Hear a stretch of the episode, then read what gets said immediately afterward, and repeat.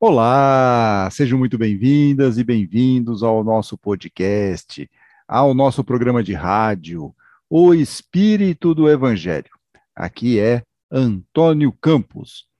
Toda quarta-feira, como você sabe, tem programa novo, tanto em nosso canal no YouTube quanto nos aplicativos de áudio. Inscreva-se em nossos canais, acione o sininho lá no YouTube para receber os avisos de novidades e, por favor, curta os nossos episódios. No programa passado, falamos sobre a importância da oração e como podemos fazer uma prece eficaz.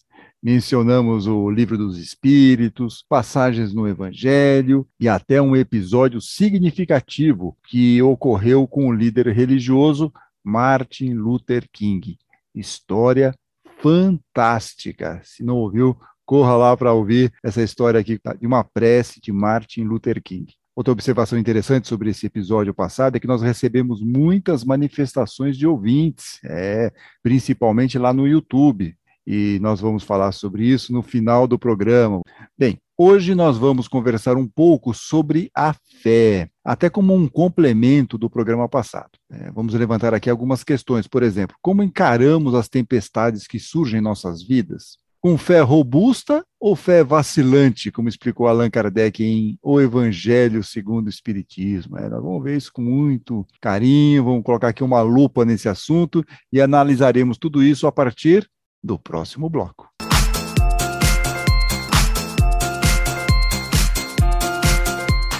É, quando passamos por uma situação difícil em nossas vidas, às vezes usamos simbolicamente a palavra tempestade. E faz sentido usar a palavra tempestade com esse significado de desordem, agitação, perturbação, pelas quais aí, para essa situação que às vezes nós passamos. E aí a grande questão é a seguinte: como é que nós passamos por essas tempestades que ocorrem em nossas vidas? Qual é o nosso comportamento nestes momentos difíceis? E há uma passagem famosa no Novo Testamento que é conhecida pelo nome de tempestade acalmada. É um texto tão importante que está nos evangelhos de Marcos, Mateus e Lucas. E nós vamos aqui analisar a versão de Marcos, que está lá no capítulo 4 de Marcos, nos versículos de 35 a 41. Resumidamente, a história é mais ou menos a seguinte: Jesus está navegando com os discípulos no mar da Galileia. O mestre, então, dormia nesse barco enquanto eles estavam navegando. Mas ocorre o seguinte: que durante a noite formou-se uma forte tempestade e as ondas se lançavam sobre o barco, de forma que este foi se enchendo de água. Olha só o perigo que eles estavam correndo. Jesus estava lá no barco dormindo. E aí os discípulos o acordaram e clamaram: Mestre, não te importas que morramos? Os discípulos estavam morrendo de medo, estavam achando o seguinte: olha, de hoje nós não passamos. E Jesus lá tranquilo, dormindo. Eles foram lá e acordaram Jesus. Perguntaram: é, Mestre, você não se importa que nós possamos morrer, que vamos morrer? Aí Jesus, então, se levantou, repreendeu o vento e disse ao mar: Aquiete-se, acalme-se. O vento, então, se aquietou e fez-se completa calmaria. Então, Jesus olha para os discípulos e faz a seguinte pergunta, que é a pergunta que é chave aqui para nós: Por que vocês estão com tanto medo? Ainda não têm fé? Vou repetir a pergunta de Jesus para os discípulos, mas que também serve para nós aqui. Por que vocês estão com tanto medo? Ainda não têm fé? E os discípulos tomaram essa advertência de Jesus, mas eles estavam tão apavorados, diz aqui a Bíblia, e perguntavam uns aos outros: Quem é este que até o vento e o mar lhe obedecem? Eles não perceberam muito bem a chamada de Jesus, porque eles estavam impressionados que Jesus parou o mar, parou o vento, fez com que tudo se acalmasse. Bom, se os discípulos de Jesus estavam com medo da tempestade, mesmo ao lado do Mestre, que dirá nós, né? Que estamos aqui sem a companhia física do doce Rabi da Galileia. Por isso que Jesus pede que tenhamos fé, quando passamos por esses momentos mais desafiadores, essas tempestades em nossas vidas. E Allan Kardec, é lá no Evangelho segundo o Espiritismo, que é a terceira obra de Allan Kardec dentro da doutrina espírita, ele vai dedicar o capítulo 19 a um tema relacionado com esse assunto que nós estamos falando aqui sobre ter fé. Ele dá o título para o capítulo 19, O Poder da Fé. No item 3, Kardec nos explica didaticamente essa questão da fé e a importância da fé para avançarmos em nossas vidas. Então, diz aqui Kardec: considera-se fé a confiança. Fé, então, tem uma ligação com confiança, com certeza. Então, considera-se fé a confiança que se deposita na realização de determinada coisa, a certeza de atingir um objetivo, ou, né, aqui a gente faz um comentário, faz um adendo ao que Kardec está nos colocando, ou também de que nós vamos passar por aquela tempestade. Então, vamos atingir um objetivo ou passar por uma situação muito difícil, um momento de sofrimento, um momento de angústia. Às vezes não é só você alcançar um objetivo, mas também passar pela questão, por exemplo, do sofrimento. E nós vamos tentar trabalhar essas duas questões no programa de hoje. A fé para nos dar um ânimo para alcançar um objetivo e a fé para também nos dar aquele momento de acalento para conseguir passar pelas tempestades que às vezes nos atingem em nossas vidas. E aí Kardec então fala o seguinte: é pela força da fé que se pode realizar grandes coisas. A fé sincera e verdadeira, diz Kardec, é sempre calma, porque você não fica apavorado. É um pouco como Jesus estava lá naquele barco, ele estava tranquilo. Em compensação, os discípulos estavam em pânico, estava bem longe de eles estarem num momento de equilíbrio. É, eles estavam em pânico, achavam que eles iam morrer. Então, a fé sincera e verdadeira, diz Kardec, é sempre calma confere a paciência que sabe esperar, porque estando apoiada na inteligência e na compreensão das coisas, tem a certeza de chegar ao fim. Então, essa é uma fé que nos movimenta, nos deixa calmos, sabemos que nós vamos atingir aquele objetivo, e que só temos que ter paciência e esperar, porque vai acontecer. É só a gente perseverar que vai dar certo. A fé insegura, por outro lado, diz aqui Kardec, é prova de fraqueza e de falta de confiança em si mesmo. Aliás, como aconteceu né, com os discípulos no barco. Por isso, eles foram advertidos por Jesus. Vamos repetir aqui a frase de Jesus: Por que vocês estão com tanto medo? Ainda não têm fé? Então, isso é uma prova o quê? de fraqueza deles. É uma falta de confiança. Uma falta de confiança, muitas vezes, em si mesmos. Por isso que Kardec, então, ele vai melhorar um pouco essa ideia ele vai fazer uma divisão. Ele vai falar que tem a fé que é robusta e tem a fé que é vacilante. Então vamos lá ver o que, que Kardec define como uma fé robusta. A fé robusta confere a perseverança, a energia e os recursos necessários para a vitória sobre os obstáculos, tanto nas pequenas quanto nas grandes coisas. Então aqui estamos falando de um objetivo. Pode ser qualquer objetivo. Se temos fé, essa fé robusta, nós vamos conseguir, ou pelo menos vamos ter mais condições de vitória se tivermos essa fé robusta. Obviamente, temos que tomar um cuidadinho aqui né, é, para não entrarmos naquela do triunfo da esperança, ou ficar dando murro em ponta de faca. Às vezes não é, às vezes nós não temos ainda aquela condição, mas nós podemos nos preparar para um dia termos a condição de alcançarmos um determinado objetivo. Bom, falamos aqui da fé robusta. Vamos falar agora da fé vacilante, que Kardec também faz uma definição. A fé vacilante produz a incerteza, a hesitação de que se aproveitam os adversários que devemos combater.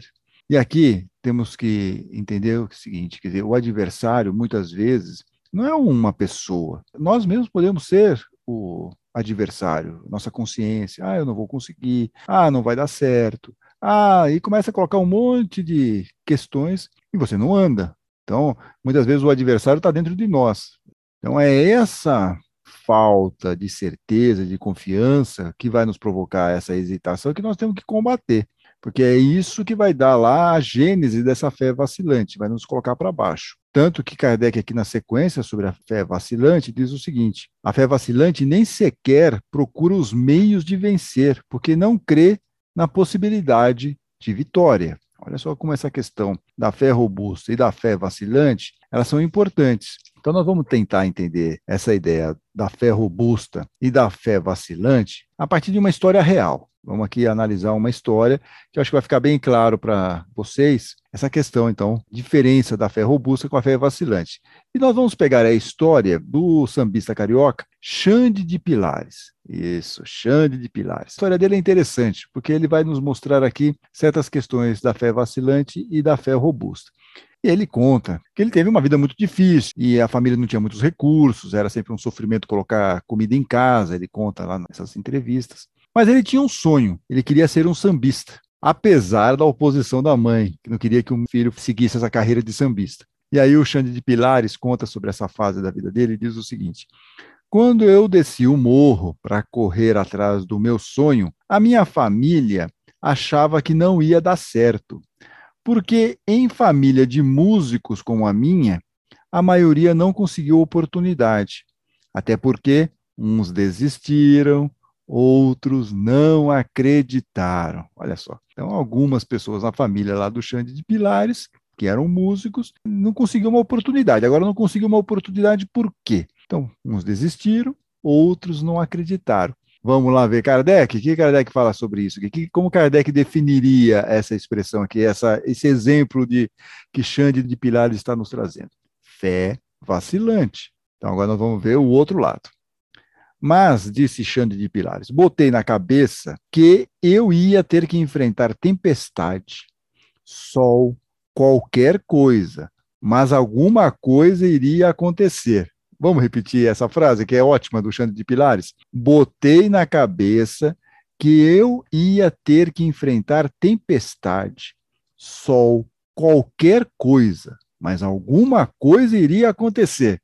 Isso daqui, segundo Kardec, seria a fé robusta. É, vamos até lembrar aqui a frase de Kardec: considera-se Fé é a confiança que se deposita na realização de determinada coisa, que é o que Xande de Pilares está demonstrando aqui. A certeza de atingir um objetivo. A fé robusta confere a perseverança, a energia e os recursos necessários para a vitória sobre os obstáculos, tanto nas pequenas quanto nas grandes coisas. Então, é um exemplo da fé robusta transmitida aqui por Xande de Pilares. Ele foi lá e falou: Eu vou enfrentar qualquer coisa, mas alguma coisa vai acontecer. Até que finalmente ele passou a cantar. Depois de um tempinho, ele entrou no grupo Revelação, que teve um grande sucesso, que foi a música Tá Escrito. Fez muito sucesso. E aí o Xande de Pilares deixou o grupo Revelação e hoje ele está numa carreira solo. E numa dessas músicas, essa nova fase aí da carreira dele, ele escreveu a música Perseverança, para contar essa fase da vida dele. Mas eu acho interessante destacar aqui um trecho dessa letra, que ele fala o seguinte: Fui à luta, eu venci. Hoje o samba é o meu ganha-pão. O meu sacrifício valeu para vencer. É preciso lutar. Quem fala só de derrota, a vitória não alcançará. Meu Deus, ele é forte, nele eu tenho fé. Ah, vou até repetir isso aqui. Meu Deus, ele é forte, nele eu tenho fé. Eu nunca vou remar contra a maré. Quem planta o bem, o bem sempre colherá. Disse aqui o Xande de Pilares na música Perseverança. Então veja como essa questão da fé robusta, pra, até para o próprio Xande de Pilares, é muito forte. É, ele tem fé, ele acredita naquele objetivo, ele tem confiança nesse amparo de Deus, né, do plano espiritual. E aí fica a pergunta, porque eu falei para vocês que a gente ia conversar um pouco sobre a fé em relação a essa questão dos objetivos, de nós alcançarmos um objetivo, mas também nós iríamos falar sobre a fé na questão do sofrimento, né, aqueles momentos de tempestade. E é isso que nós vamos conversar um pouquinho no próximo bloco.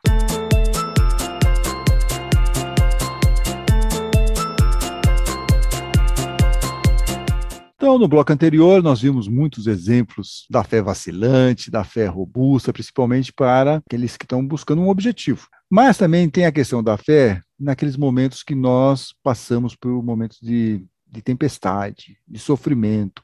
Como podemos trabalhar essa fé robusta nesses momentos? Porque nós precisamos ter essa fé robusta também para enfrentar aquelas situações complicadas que surgem em nossa vida como a tempestade lá na passagem do Evangelho que nós vimos no primeiro bloco. E muitas vezes acontece que o nosso barquinho está balançando, ficamos lá, por que, que eu tenho que passar por esse sofrimento? Puxa, por que, que Deus está me deixando sofrer? Por que, que Deus deixa sofrer determinadas pessoas? Se Deus é bom, justo, generoso, bondoso, por que, que deixa uns sofrerem e outros não? Tem muito dessa conversa que nos joga para a fé vacilante.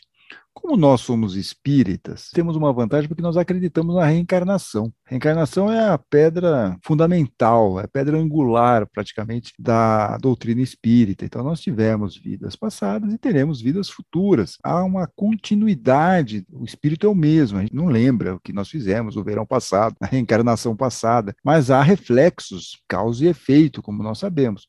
Então, muitas vezes, temos aqui ou passamos por algumas situações nesta encarnação que são reflexos, muitas vezes, de situações que deixamos para trás e que temos que resolver isso, alguns débitos que são é, apresentados para nós pelas expiações ou, em alguns momentos, também pelas provas. Segundo Allan Kardec, no livro O Evangelho segundo o Espiritismo, o sofrimento, dentro desse conceito que nós estamos vendo aqui, dentro da ideia espírita, o sofrimento existe para nos ajudar em nossa evolução espiritual. Então, olha aqui, aqui é uma chave importante.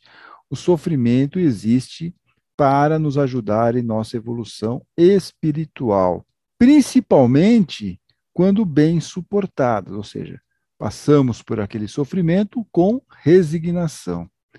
Fala aqui Kardec ainda: as provações apagam as faltas e purificam o nosso espírito. E aqui nós temos só que fazer um parênteses, porque quando a gente fala dessa forma, ou para a pessoa que não conhece tanto o espiritismo, fica parecendo que nós espíritas somos masoquistas. Espírita gosta de sofrer. Não é verdade, não é isso.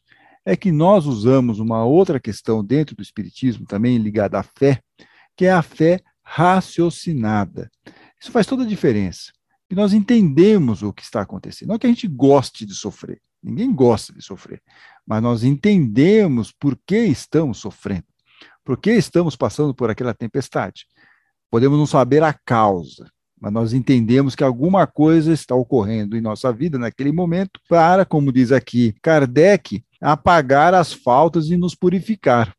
Então, nós estamos passando por certas provações para resolvermos ou resgatarmos aqui alguns débitos, algumas situações que não ficaram muito interessantes para nós em momentos passados. E está tudo bem. Se a gente entende isso, a nossa fé deixa de ser uma fé vacilante e passa a ser não só uma fé mais robusta, com uma fé raciocinada. E vai nos permitir, como diz aqui Kardec, suportá-las melhor, com resignação.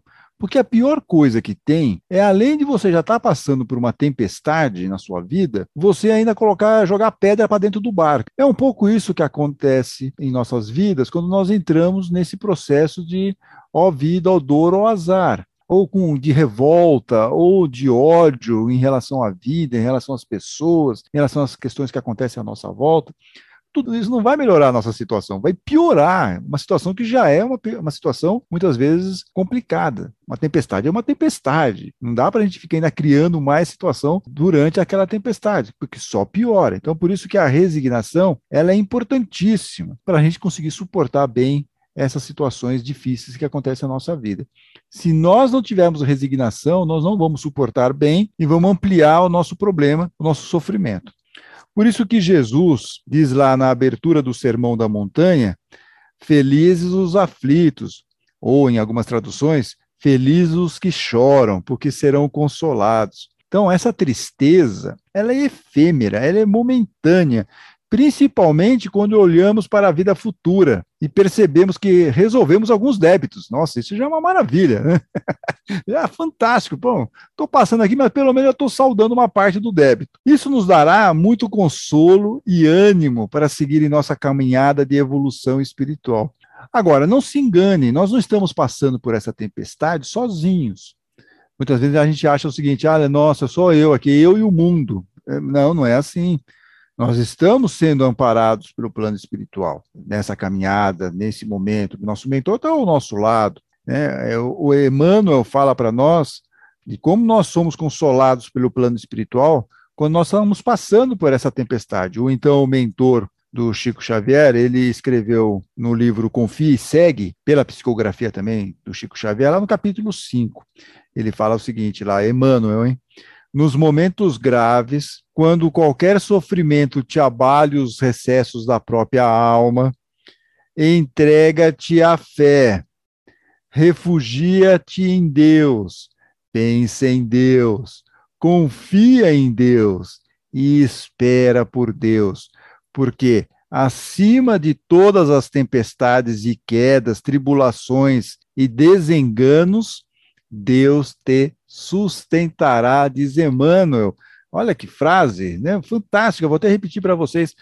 Nos momentos graves, diz Emmanuel, quando qualquer sofrimento te abale os recessos da própria alma, entrega-te à fé, refugia-te em Deus, pensa em Deus, confia em Deus e espera por Deus, porque acima de todas as tempestades e quedas, tribulações e desenganos, Deus te sustentará.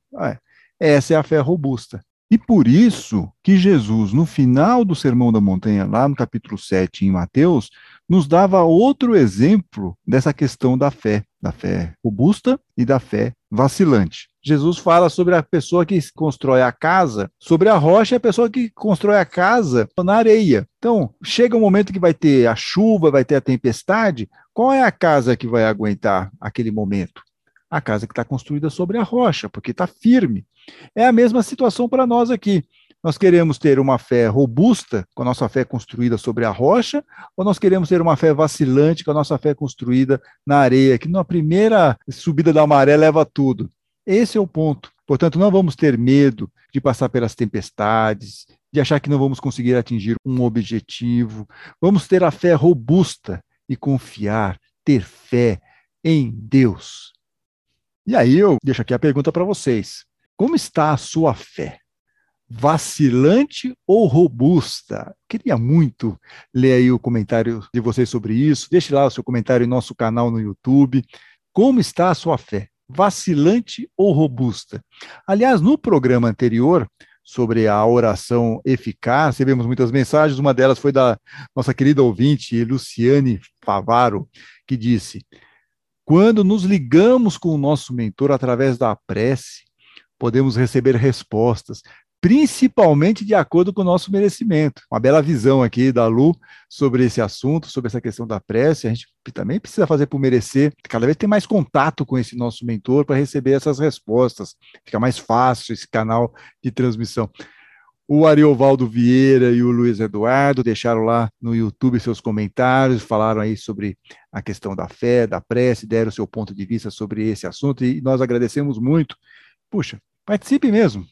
E aproveite também para deixar não só a mensagem lá no YouTube, mas para curtir o episódio. Se inscreva no canal, acione o sininho para receber as notificações de novidades, tudo isso nos ajuda muito aí na relevância do canal. E na semana que vem, na próxima quarta-feira, teremos episódio novo. Até lá. Fiquem bem, fiquem com fé robusta, fiquem com Deus.